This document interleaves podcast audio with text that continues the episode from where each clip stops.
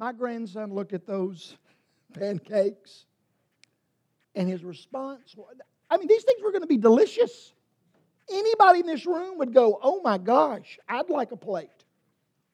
And his response was, No thank you, lad. He calls me lad. No thank you, lad. I said, well, what, what, What's the problem here? And he goes, I don't like pancakes. And I said, No, no, no, you don't understand.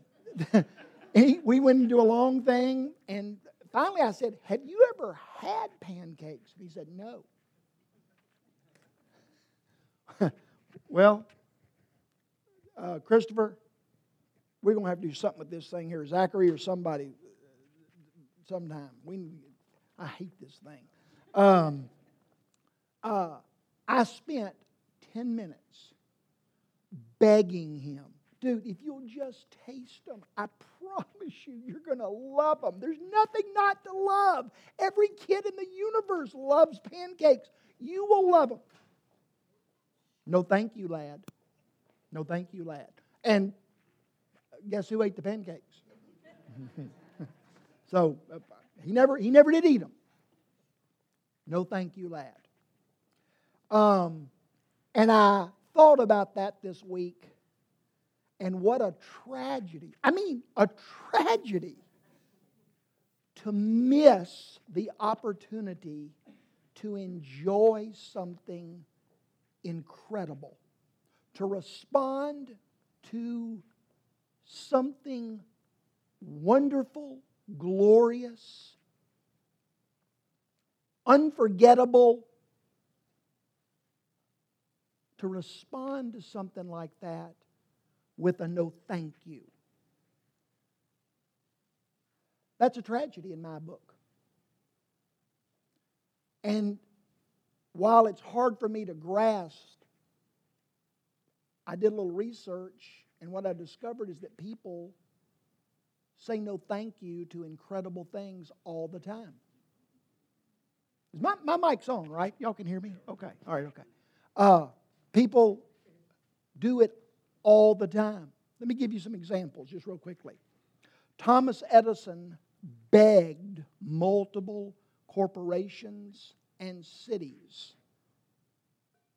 to believe in and invest in and embrace his invention of electricity and a light bulb system. It went on for years before somebody finally bought in. The first many companies and cities that he offered it to, they said no thank you. Western Union said no thank you to Alexander Graham Bell's invention of the telephone. They said it was foolish and that no one would, would, would buy into it. And they said, no, thank you. They could have bought it for, bought the Bell telephone idea and little company for $50,000. And they said, no, thank you. Uh, I guess I'm saying this right, Decca Records said no thank you to the Beatles. The Beatles went to them and said, We'd like for you to be our rep, whatever, pub, uh, publishing company or whatever, recording company. And they said, No thank you.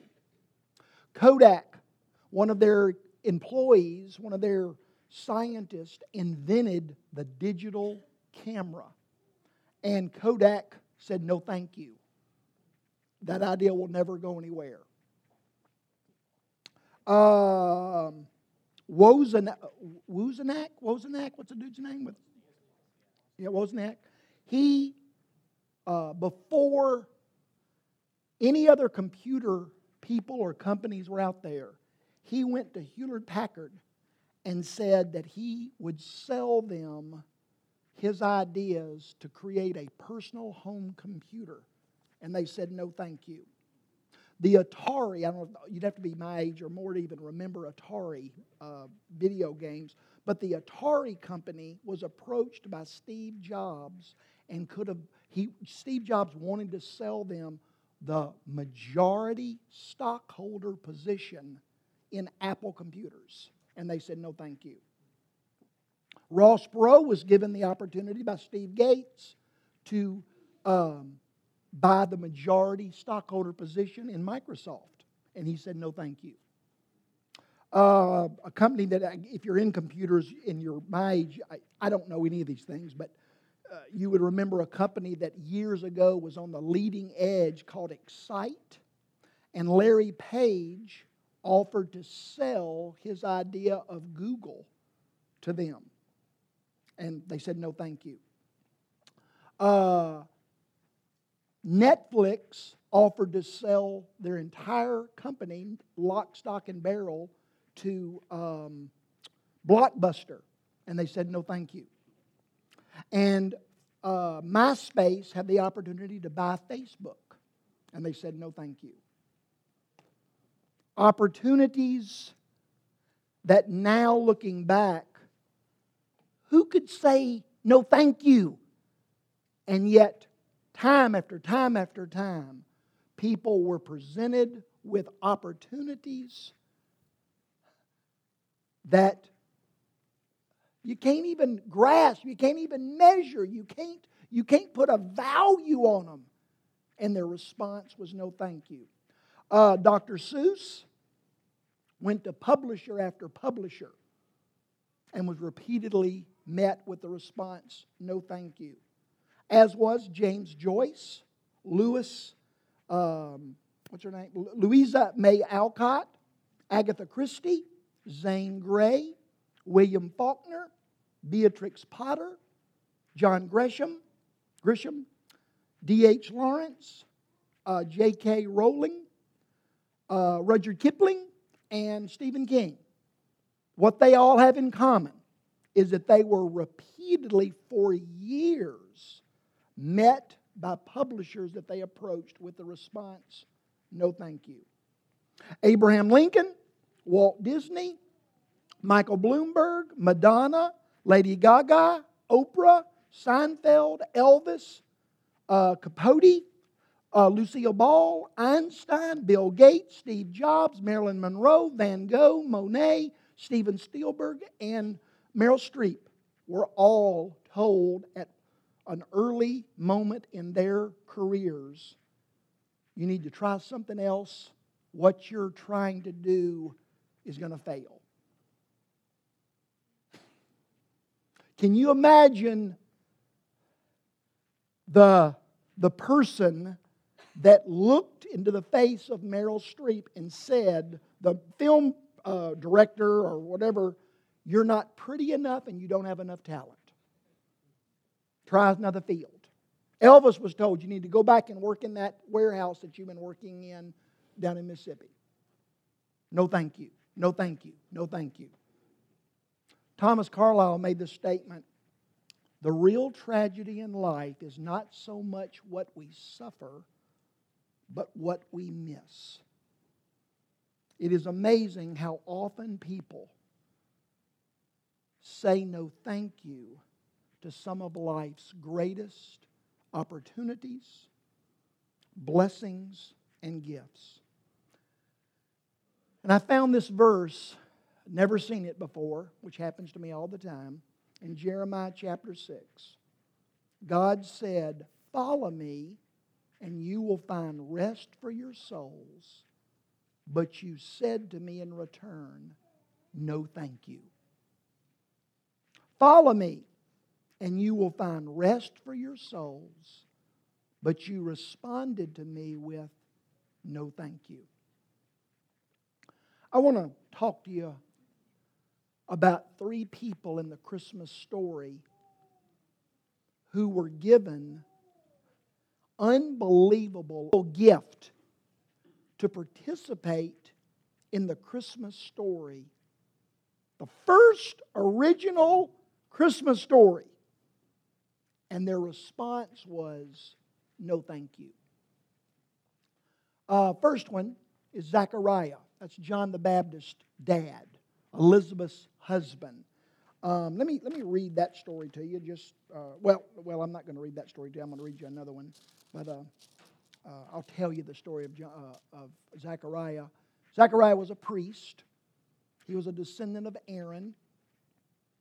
and um, he uh, was selected through a series of, it was a lottery type system to be uh, in the holy place offering sacrifices. And to get the privilege of doing that was unbelievable. Um, and while he was in there offering sacrifices on behalf of the people of God, an angel appeared to him. And I'm going to, for the sake of time, let me just summarize it. Um, basically, Zechariah was given the opportunity to be the very first person in 400 years to speak the Word of God to God's people. He was the very first person that God spoke to in 400 years. He was the very first person that God gave a message to to give to the people of God. He was the very first person that God invited to go out and announce to the people of God that the, the, the long awaited Messiah that you have been praying for, waiting on, begging God to send, he's about to come. And Zechariah said, No, thank you. Zechariah responded to this unbelievable gift, this privilege, this blessing. He responded to this offer with a simple no thank you. Um, the angel that he said no thank you to said that the reason that he responded with no thank you was his weak faith. You wouldn't believe God. You won't believe God's words. In fact, the angel got about halfway mad at him.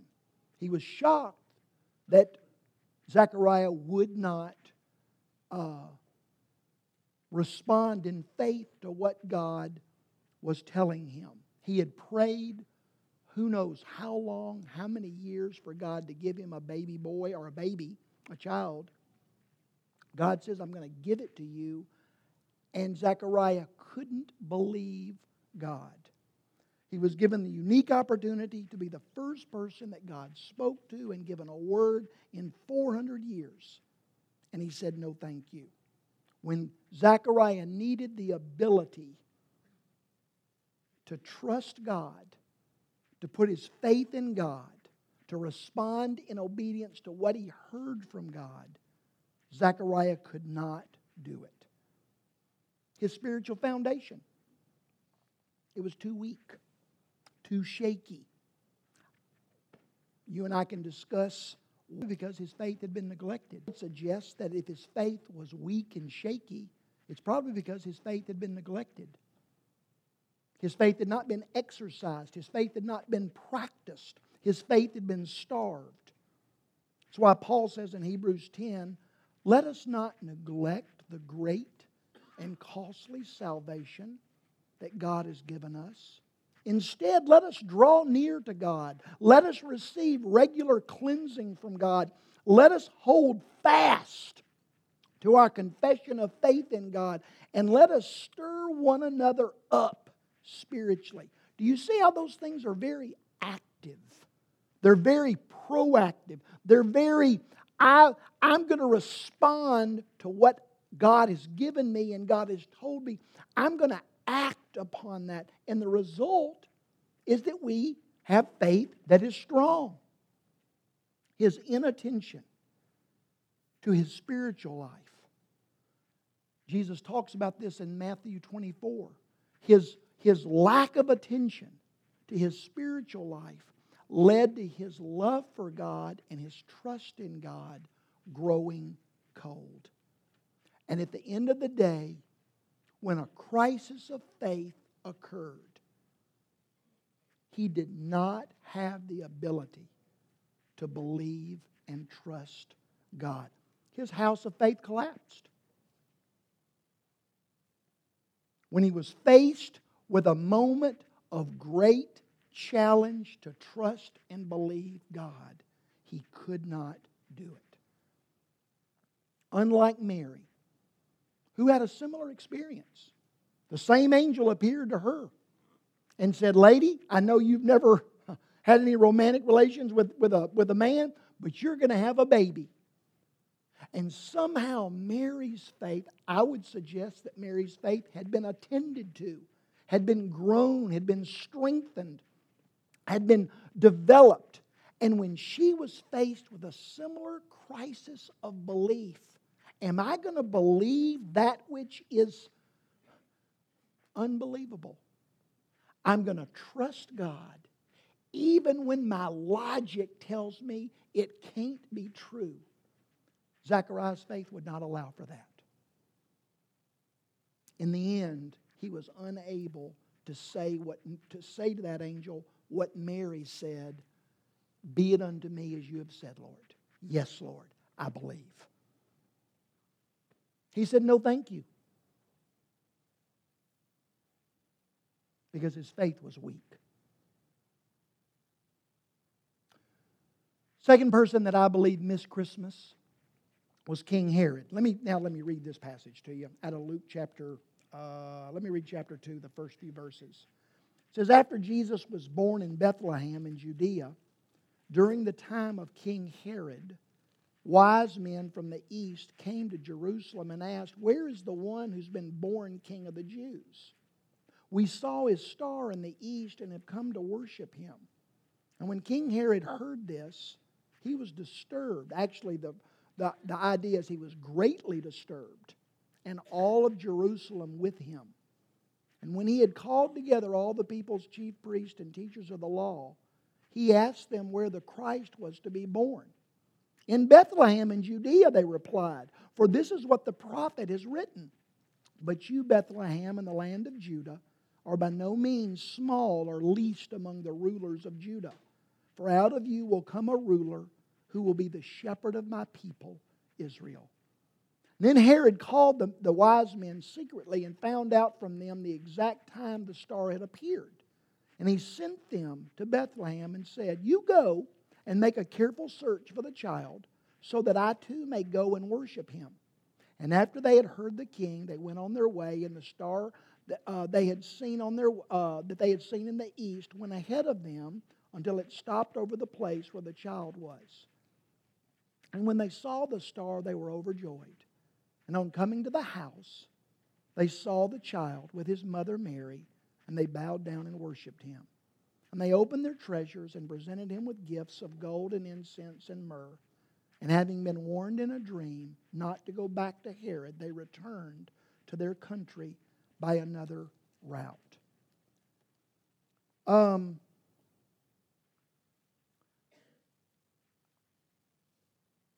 I have to believe that the wise men, when they walked into or came into Jerusalem to, to find out where this baby was going to be, um, I have to believe that they were unbelievably shocked at how quiet everything was, how still everything was. I would, I would like to believe that they walked in thinking that there were bands and banners and celebrations and commotion and crowds, and there was nothing. There was nothing. And I'm sure the wise men are like, what in the Sam Hill's going on? Um, the, the, the, this, the baby, the king of the Jews, the long awaited Messiah, has been born. Where is he? Suggesting that aren't y'all all celebrating and gathering around to worship this, this king, this, this one that we've been waiting on? But no one was waiting. No one was waiting, especially King Herod. King Herod said, No, thank you to this opportunity, this unbelievable opportunity to be the first one to run on ahead of the wise men, to beat everyone, and go to the place where this little baby would be born. But I'd like to suggest to us that the reason Herod said no thank you is because kings don't bow. Kings have got too much at stake. Kings have got too much to manage. Kings are too busy. They've got kingdoms to rule, armies to lead, governments to run, laws to pass, enemies to defeat, gold to count, administrations to manage. Kings cannot stop their busy, busy schedules. To go on some lark to a village six miles away and give homage to this baby, the one born of Jews, the one that they declared would be the coming Messiah. Herod had too much abundance, too much to hold on to, too much to risk, too much to lose. Same story with Lot. Pharaoh, Saul, King Saul, the rich young ruler. What those men had in common was that every one of them could not lay down or hold loosely their abundance. They had too much. Too much wealth, too much too many possessions, too many activities, too much power, too much influence.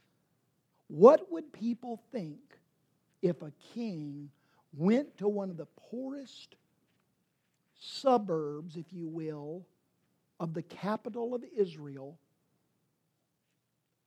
and entered into a barn or a little cave behind some broken down inn? What would people think? Kings don't do that, do they?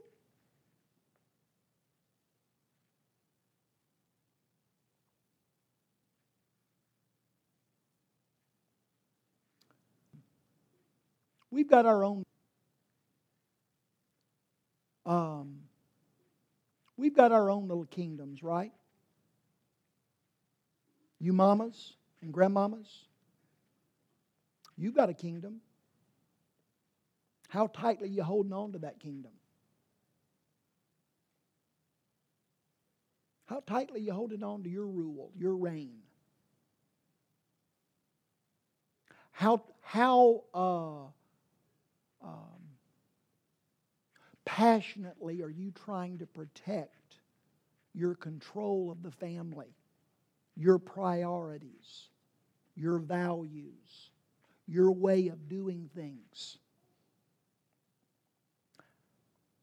How diligently, how passionately, how fervently are we holding on to our right to be right, to win, to get our way, to keep control?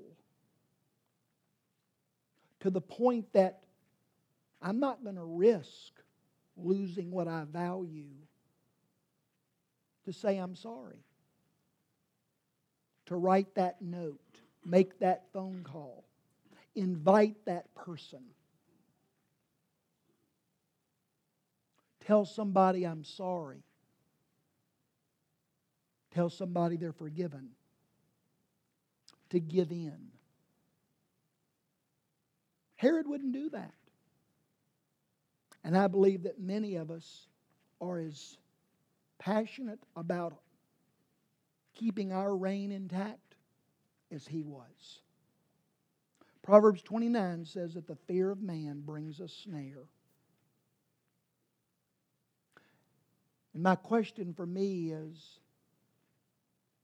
Is my fear of man, my wife, my mom, my daughter and son in law, my friends, my enemies, is my fear of man greater than my fear of missing out on God's unbelievable invitations to experience a Christmas like never before.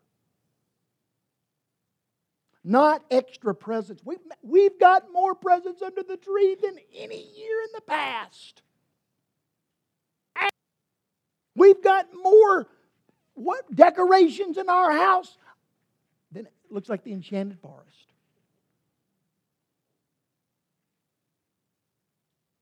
Am I so afraid of missing the Christmas that I want? The Christmas that I control? The Christmas where I rule?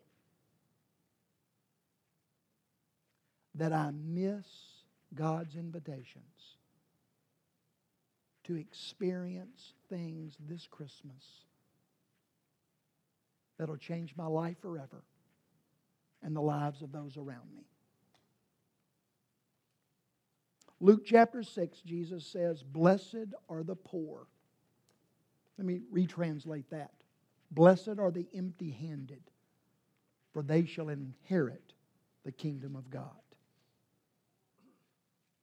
In contrast to the wise men who risked and sacrificed in incredible ways to travel a thousand miles to see and worship this baby. Herod missed the opportunity. He said, God, no thank you. No thank you. I, I can't, I can't risk. I can't loosen my hands. I can't let go. I can't detract from my empire this month. I've got an agenda and a plan and a program. I cannot, I cannot be distracted from it. I will not. No, thank you. And finally,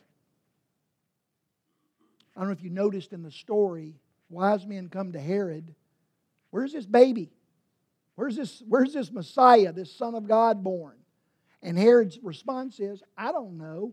I'll check with the experts.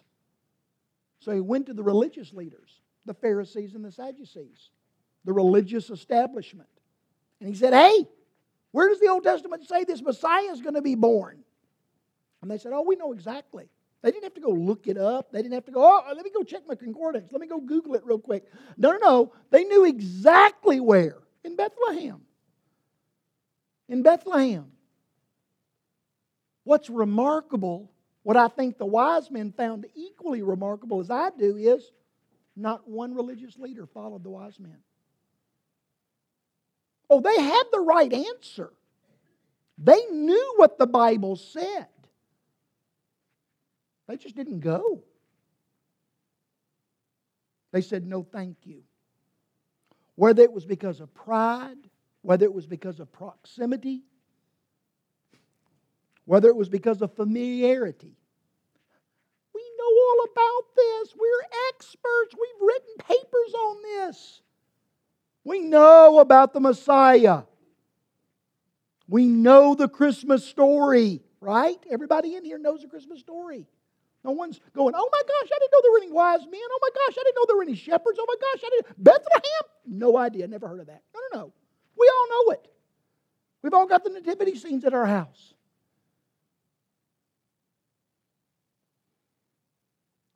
These people, these religious leaders, they were too close. They only knew too much. They had all the answers. The only problem is they could not or would not connect the dots. They were hearers and knowers of the truth, but they weren't followers and doers of the truth. They were experts at biblical knowledge, but they weren't disciples. They weren't disciples. Reminds me of Judas. He's in the inner circle. Reminds me of the older brother. He lives in the house with the dad. They were so close. They were so familiar. They were so knowledgeable. Judas, tell me about Jesus. Oh, I can, can tell you what he likes to eat. I can, tell you, I can tell you if he snores. I can tell you what he likes to do to have fun. I know all about him. Do you love him? Do I love him? Older brother, how's it like living in the house with the dad? Well, he makes a lot of rules and puts a lot of expectations on me. Do you love him? I don't know. I never thought about that before.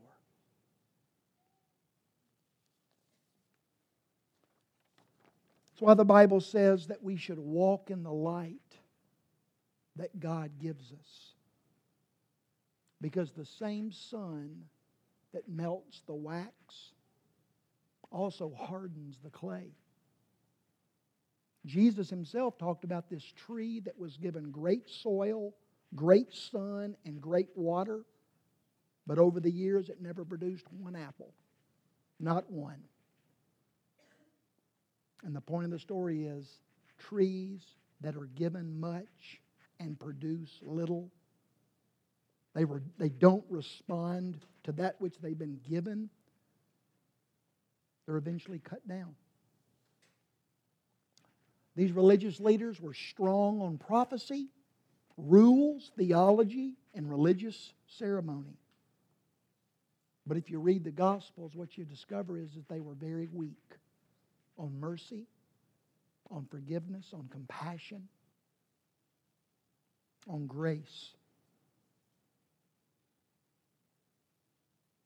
Jesus says about these very men, You are so careful to even tithe on the spices that you get.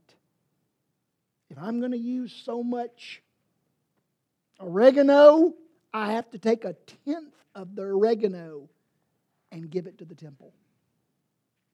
Are you kidding me? Oh, I don't miss, I do not miss my tithe. I tithe because that's the rule. Jesus went on to say, but you ignore justice and mercy and faith. In James, the half brother of Jesus said, the religion that God values is to care for the needy, the distressed, and not let the world corrupt you. He went on to say that in chapter 2 that faith by itself isn't enough unless it impacts how you live.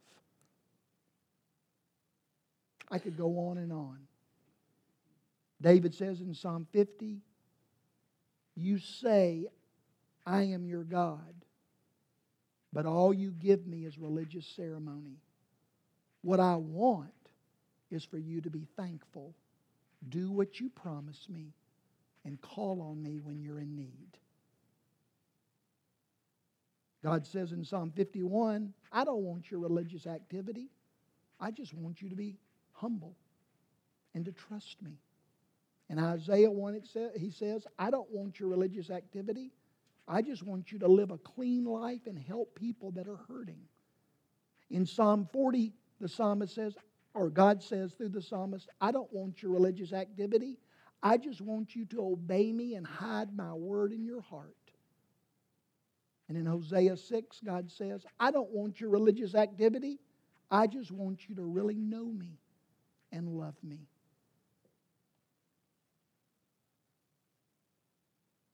You can't read the Christmas story and not see the contrast of the shepherds and the wise men who had such little spiritual light and yet responded with such abandoned obedience. And the people that knew the most, many of which had memorized the Old Testament and knew every Old Testament prophecy, especially those about the coming Messiah. They had all this light, but they did not respond. Makes me think of you and me. Anybody in here not clear on what the Bible says about forgiving our enemies? Oh, I know. How you doing on that, Larry? Not so good. Larry, what's the Bible say about helping the poor? What's the Bible say about saying no to temptations and sin? What's the Bible say about being a servant to your wife? What's the Bible say about on and on and on? Oh, I can, man, I can tell you. I, I really can. I'm a dead gum expert. How you doing on those things? How you doing on telling the truth, not gossiping? Oh. Well, I'm working on it. My knowledge far surpasses the embrace of what I know.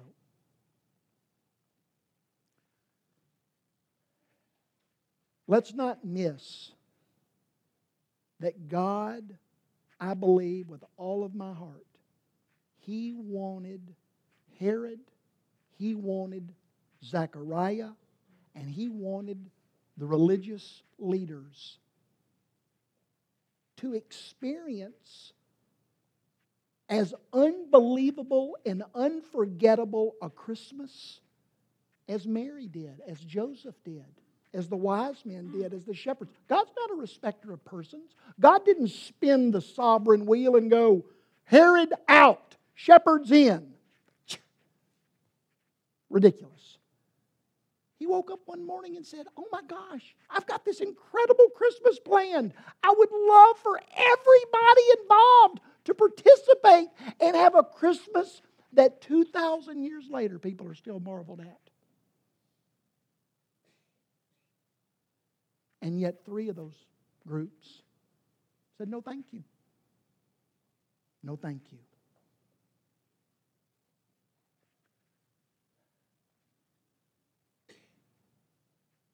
Wonder about the impact would have, that would have occurred on the rest of the population of Jerusalem. If that night they're coming home from work or coming home from the market or whatever they're doing, and they see King Herod heading out of town. Hey, uh, sir, where are you going? I heard about this, this, it sounds crazy, but this, this Son of God has been born outside of town. I'm going to go and see what's going on. And if it's true, I'm going to worship. him. I wonder, I wonder if all the scribes and the Pharisees and the Sadducees had started herding out of town. And people said, Where are they going? What's going on? And they told the same story. I wonder how the rest of the city of Jerusalem would have been impacted. I wonder how my family, I wonder, I wonder how my wife would be impacted. My daughter and grandson would be impacted if this Christmas I spent the next few days begging God to let me experience the Christmas that He wants me to have. To see Him like He wants to reveal Himself to me. To open my life up to whatever it is that He wants to do in me. And to tell Him in, with as much sincerity as I can muster with the power of the Holy Spirit, whatever you tell me to do, God, I'm going to do it and to hold loosely anything and everything that's not directly related to the worship of the Son of God. I was thinking about, you know, the movie, well, I know it's a story, but the, the movie, uh, The Christmas Carol and Scrooge. Um, you know that story? Uh, what's the other one? Um, um, Home Alone. You know about that little boy? uh, that was left behind and then gotten all those shenanigans with those two crooks. Have you ever watched that story, that movie, and seen the real, what I find the real point of that? There's a message there. It Doesn't have anything to do with the crooks. Doesn't have anything to do with a little boy. It's that old man with the snow shovel who had not celebrated Christmas with his son and his grandchildren for years. And then I thought about old, um, um, you know, Grinch. You know, Grinch, not the not the new movie, but I mean the real one, the cartoon one. You know what I thought about it? There's something that ties all three of those together: the Christmas story, Scrooge, and the Grinch. All three of them had missed years of Christmas wonder. Grinch was up in a cave, bowed up, mad, complaining. When that whole town of who people, who, who, who's, they would have loved for him to come. Come join us. We would love for you to. Scrooge, he had a nephew and a niece and family and friends that were throwing unbelievable parties. They would have loved for him to come and participate in the celebration. But again, he was bowed up, mad. I'll stay in my cold house in front of my little old lump of coal. I will not participate. And then that old man, how many Christmases did he miss? Being, in the, being surrounded by his son and his, more importantly, his grandchildren. God said to all three of them, Man, I'd love to get, I've got these incredible plans for you to give you this unbelievable Christmas.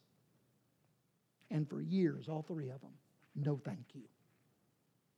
No thank you. I'll be right. I'll make my point. I'll stand my ground. I'll keep my control, even if it causes me to miss the wonder of God's invitations to experience the unforgettable. Zechariah, John the Baptist's dad, he missed his opportunity. He didn't get to be the one that announced the coming of the Messiah. He didn't get to be the one that was the very first spokesman for God in 400 years. But bless his pointed head, he didn't. There came a day when he said, You know what? I'm tired of missing. I'm tired of missing God's wonder. I'm tired of missing God's miracles. I'm tired of missing God's blessings. I'm tired of saying no thank you. And he said, I want to get in on what God's doing.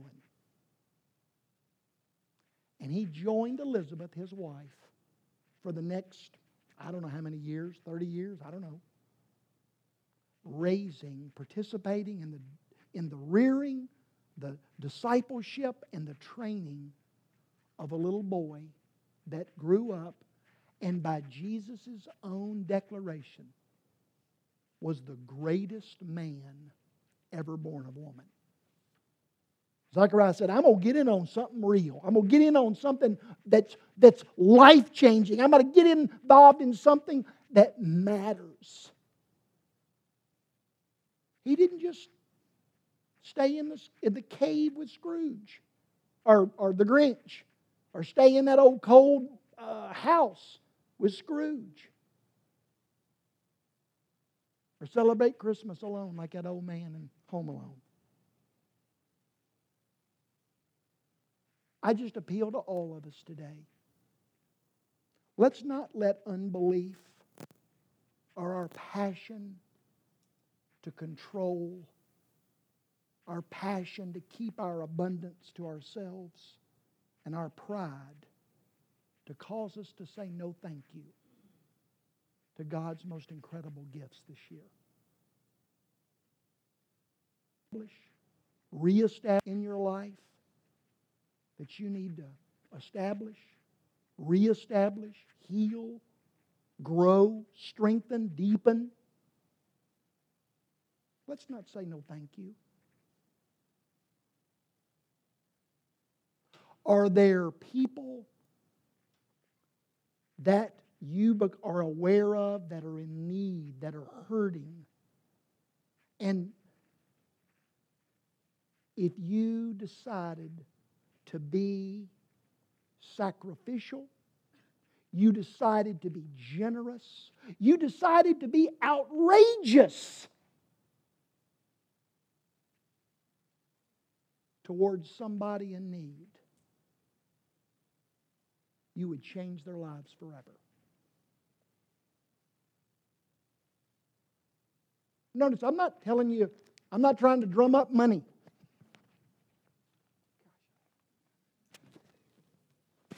I'm not, this isn't a offhanded way of trying to get you to fill up the offering box. That's not what I'm, I'm saying. Knock somebody's socks off that genuinely has different for them or a bad hand. And you could make it different for them.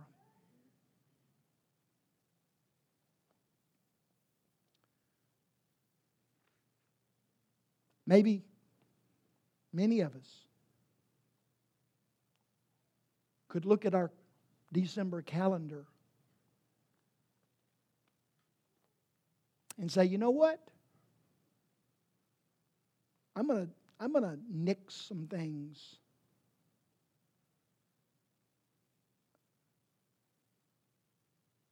So that I can spend time with this person whose birthday I'm trying to celebrate.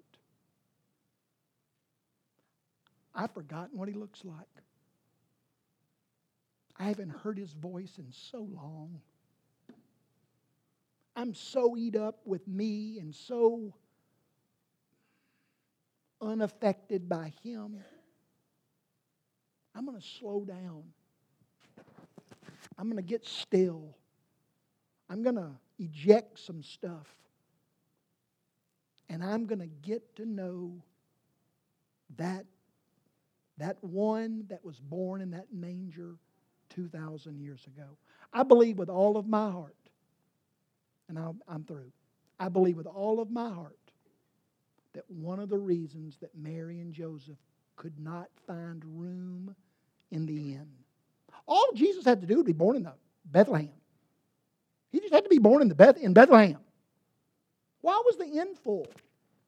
Why did he, why did he have to be born in such a, a, a, a base place?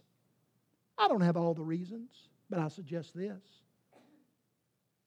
God wanted Mary and Joseph to have time alone with this one that was born from heaven. Because he knew that if they had time alone, they would never be the same. He got rid of all the distractions, all the noise, all the commotion and they got time with Him. I believe that God wants the very same thing for every one of us.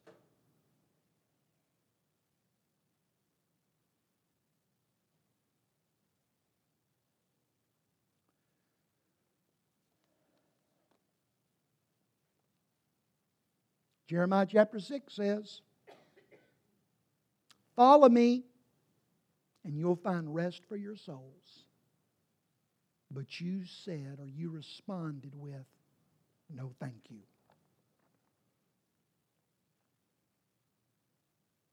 I don't want to say no, thank you anymore. My grandson missed out on a bunch of great pancakes.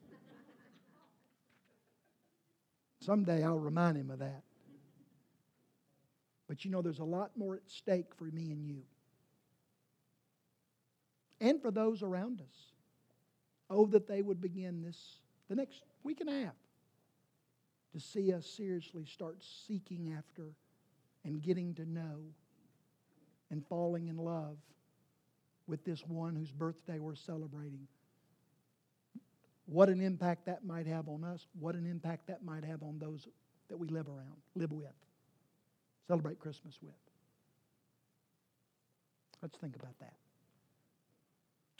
Um, Larry, Renee, y'all want to come help me? Please? Oh.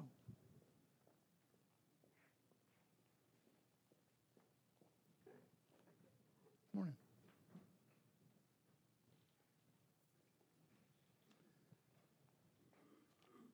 Paul says in Hebrews 2 let us not neglect, I put in parentheses, say no thank you. Let us not neglect the great salvation that we have been given. Every week, I believe God longs to remind us of what His Son did when He came and lived and died and rose again. And He's reminding us don't neglect this gift, don't neglect this salvation. Don't neglect it. Don't say no thank you. Um, I invite you to come and eat bread and drink wine or juice. And remember why Jesus came and was born in Bethlehem, why he grew up, why he lived, why he did what he did, why he died, and why he rose again. Ultimately, he did all of that so that you and I could have our sins forgiven and we could be given freely the righteousness of God and we could be adopted into God's family with the hope that someday we will spend eternity with Him. I'm staking my life on that. I really am. If that is your belief and testimony, I invite you to come and eat and drink and remember with me and give thanks with me to the one who did all that.